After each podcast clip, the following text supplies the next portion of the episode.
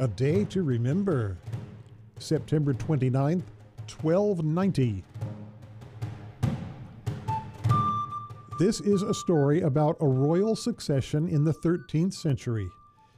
As such, it is also a rather convoluted tale and a tragic one. King Alexander III of Scotland had three children, two sons, Alexander and David, the proverbial heir and spare. His daughter, Margaret, was sent to marry King Eric II of Norway in 1281. Then the tragedies began. Prince David died in 1281.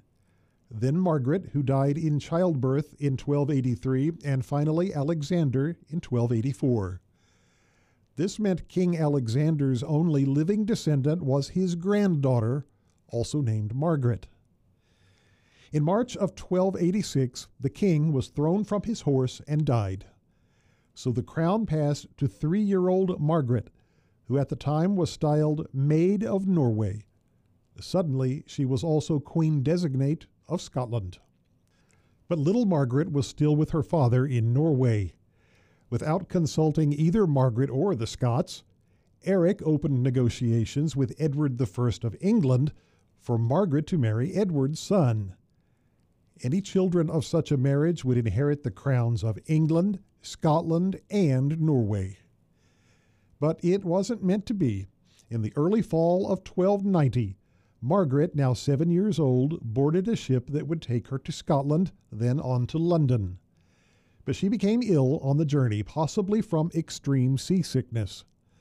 The ship put in at Orkney, and there on September 29, 1290, Margaret, Lady and Queen, died. The death of this child led to a succession crisis and decades of war in Scotland, both internal and with England.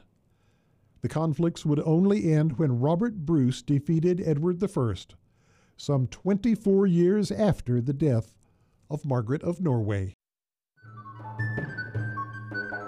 A Day to Remember is a production of KUCO at the University of Central Oklahoma. For a transcript, check out our Facebook page, A Day to Remember Radio, or listen at KUCOFM.com, Spotify, and Apple Podcasts. For A Day to Remember, I'm Kent Anderson.